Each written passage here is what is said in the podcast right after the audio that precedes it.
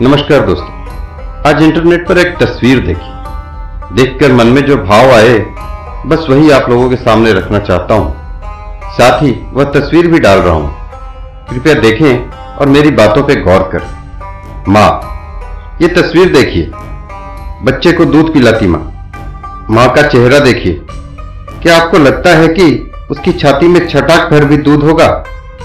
चेहरा बता रहा है कि दुखों ने उसके शरीर से खून, पानी, दूध सब चूस लिया है।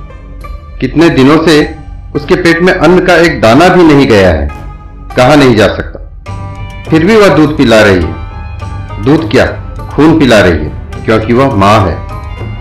वह साल भर का बच्चा जो उसकी छाती से अमृत चूस रहा है, एक लगभग मृत शरीर से अपने लिए जीवन चूस रहा है। वह जानता तक नहीं कि वह माँ का खून चूस रहा है। जाने भी कैसे?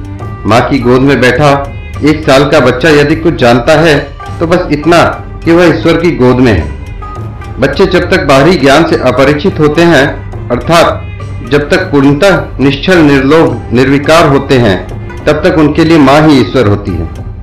तनिक सोच कर देखिए, क्या कोई पुरुष ऐसा कर सकता है? कुछ अपवादों को छोड़ दे तो शायद नहीं। ईश्वर ने यह शक्ति केवल स्त्रियों को दी है। तभी प्रेमचंद्र जी ने लिखा था पुरुष में यदि स्त्री के गुण आ जाए तो वह महात्मा हो जाता। यह तस्वीर भारत विभाजन के समय की है। उस स्त्री का उदास और आभाहीन मुखड़ा देखकर हम कह सकते हैं कि यह पिछली सदी की सबसे कुरूप तस्वीरों में से एक है। पर उस माँ के वात्सल्य का यह दुर्लभ रूप कह रहा है, यह तस्वीर बहुत सुंदर भी है। माँ की तस्वीर कभी कुरूप नहीं होती।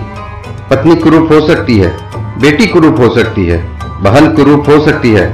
पर माँ कभी कुरूप नहीं होती। यह बच्चा यदि बच गया होगा तो अपनी युवावस्था में उसे शायद ही यह याद रहा होगा कि उसकी माँ ने उसे क्या पिलाया था। बेटे कहाँ याद रखते हैं?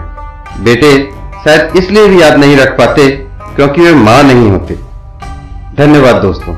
अगर अच्छा लगे तो कृपया लाइक शेयर एंड सब्सक्राइब कर दें। Stay tune stay safe for the next episode